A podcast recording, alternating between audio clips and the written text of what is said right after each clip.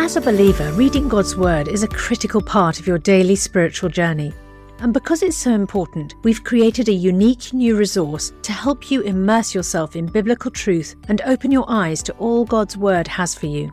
It's a free PDF download called The Word One to One that takes you on a guided journey through John chapter 1. With biblical text and short commentary, each page provides insights that will strengthen your faith in an easy to read guided format.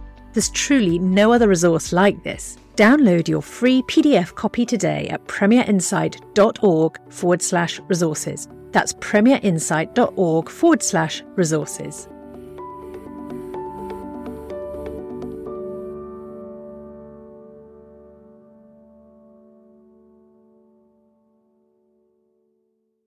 Bringing the Word to life. The Bible in a year.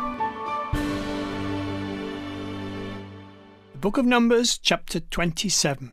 The daughters of Zelophehad, son of Hepher, son of Gilead, son of Machir, son of Manasseh, belonged to the clans of Manasseh, son of Joseph.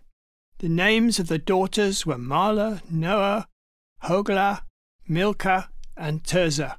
They approached the entrance to the tent of meeting and stood before Moses.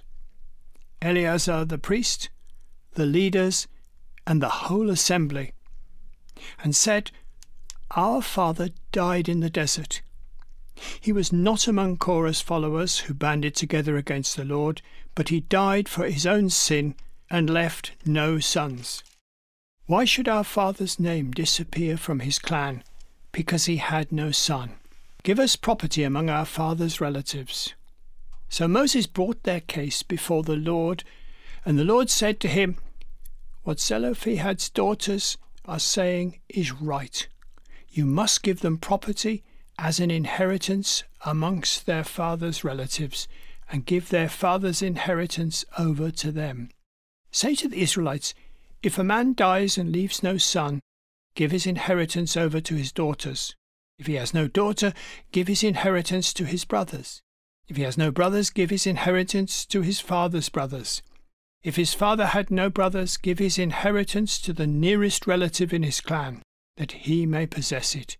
This is to be a legal requirement for the Israelites, as the Lord commanded Moses. Then the Lord said to Moses, Go up this mountain in the Abarim range, and see the land I have given the Israelites. After you have seen it, you too will be gathered to your people, as your brother Aaron was. For when the community rebelled the waters in the desert of Zin, both of you disobeyed my command to honour me as holy before their eyes. These were the waters of Meribah Kadesh in the desert of Zin. Moses said to the Lord, May the Lord, the God of the spirits of all mankind, appoint a man over this community to go out and come in before them, one who will lead them out and bring them in, so that the Lord's people will not be like a sheep without a shepherd. So the Lord said to Moses, Take Joshua son of Nun, a man in whom is the Spirit, and lay your hand on him. Make him stand before Eleazar the priest and the entire assembly, and commission him in their presence. Give him some of your authority so that the whole Israelite community will obey him. He is to stand before Eleazar the priest who will obtain decisions for him by inquiring of the Urim before the Lord. At his command, he and the entire community of the Israelites will go out, and at his command they will come in. Moses did as the Lord commanded him. He took Joshua and made him stand before Eleazar the priest and the whole assembly. Then he laid his hands on him and commissioned him as the Lord instructed through Moses. John chapter 9 As he went along, he saw a man blind from birth. His disciples asked him, Rabbi, who sinned, this man or his parents, that he be born blind? Neither this man nor his parents sinned, said Jesus, but this happened so that the works of God might be displayed in him. As long as it is day, we must do the works of him who sent me. Night is coming, when no one can work. While I am in the world, I am the light of the world. After saying this, he spit on the ground, made some mud with saliva, and put it on the man's eyes. Go, he said, wash in the pool of Siloam. This word means sent. So the man went and washed, and came home seeing. His neighbours and those who had formerly seen him begging asked, Isn't this the same man who used to sit and beg? Some claimed that he was, and others said, No, he only looks like him. But he himself insisted, I am the man. How were your eyes opened? they asked. He replied, The man they called Jesus made some mud and put it on my eyes. He told me to go to Siloam and wash. So I went and washed, and then I could see. Where is this man? they asked. I don't know, he said. They brought to the Pharisees the man who had been blind. Now, the day on which Jesus had made the mud and opened the man's eyes was a Sabbath. Therefore, the Pharisees also asked him how he had received his sight. He put mud on my eyes, the man replied, and I washed, and now I see.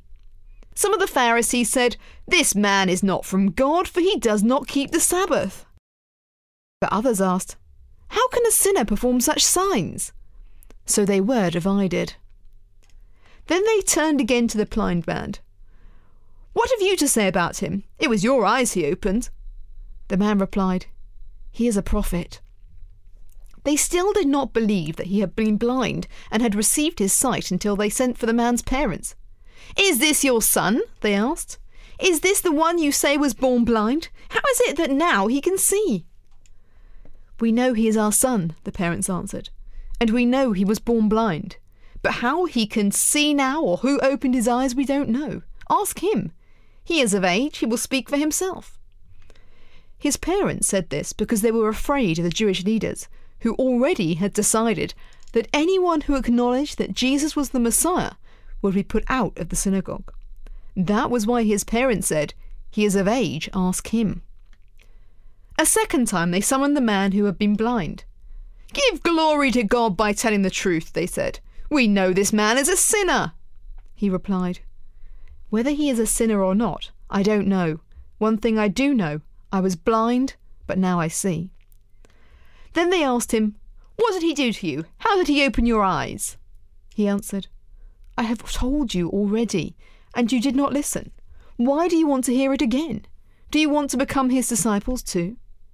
Then they hurled insults at him and said, You are this fellow's disciple. We are disciples of Moses. You know that God spoke to Moses, but as for this fellow, we don't even know where he comes from. The man answered, Now that is remarkable. You don't know where he comes from, yet he opened my eyes. We know that God does not listen to sinners. He listens to the godly person who does his will. Nobody has ever heard of opening the eyes of a man born blind.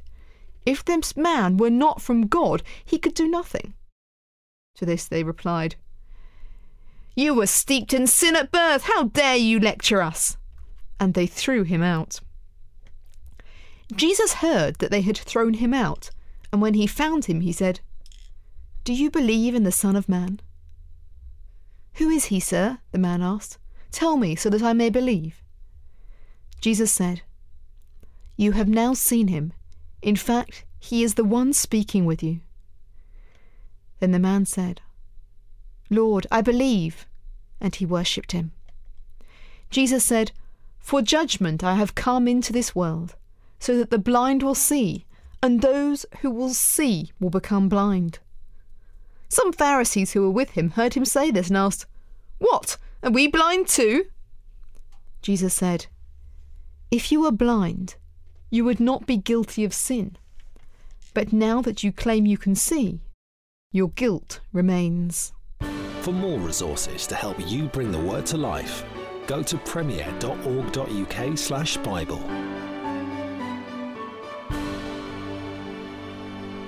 This reading has been taken from the NIV Bible Biblica and is published by Hodder and Stoughton. Welcome to Capernwray Hall, nestled in the beautiful landscapes between England's national parks. As a Bible school, we offer short term courses aimed at fostering your spiritual growth and living in a community. our historic manor house has something for everyone. You can enjoy indoor and outdoor adventures, connect with students from around the world, and learn how to deepen your relationship with Jesus Christ. Search Capernwray England for more information.